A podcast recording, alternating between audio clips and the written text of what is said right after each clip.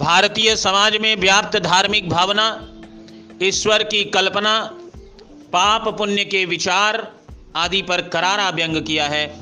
उस लेखक के अनुसार धर्म और भाग्यवाद की आड़ में देश का मध्यम वर्गीय जो तबका है, वह घुट रहा है और उसमें पिस भी रहा है।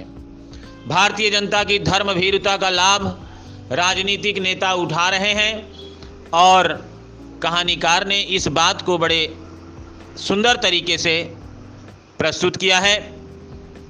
संसद तथा तथा कथित यात्री मंत्रियों की करतूतों पर भी अपनी पैनी दृष्टि लेखक ने डाली है।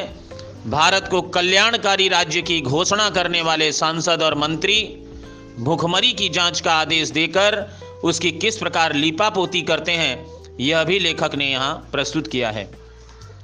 भगवान के सामने व्यक्त की गई दलील इस बात का परिचायक है। कहानीकार ने इस कहानी में भारतीय जनता की बेबसी, लाचारी का वर्णन किया है।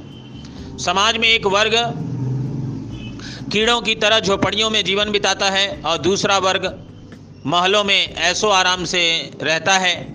गोदामों में अन्न का भंडार है। चूहे अनाज को खा रहे हैं।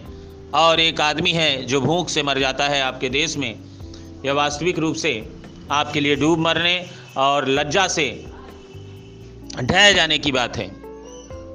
इस प्रकार लेखक इस कहानी में भारतीय समाज में व्याप्त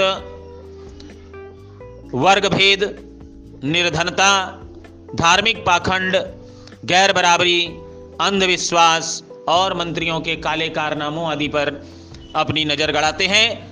और उस पर करारा व्यंग करते हैं। भारतीय जनमानस की अकर्मण्यता एवं कार्यरता पर भी उन्होंने बड़ा करारा व्यंग किया है। यह सब हमें इस कहानी से सीखने को मिलता है। इस प्रकार अगर आप इसका उत्तर लिखेंगे तो बच्चों, आपको बहुत अच्छे अंक प्राप्त होंगे।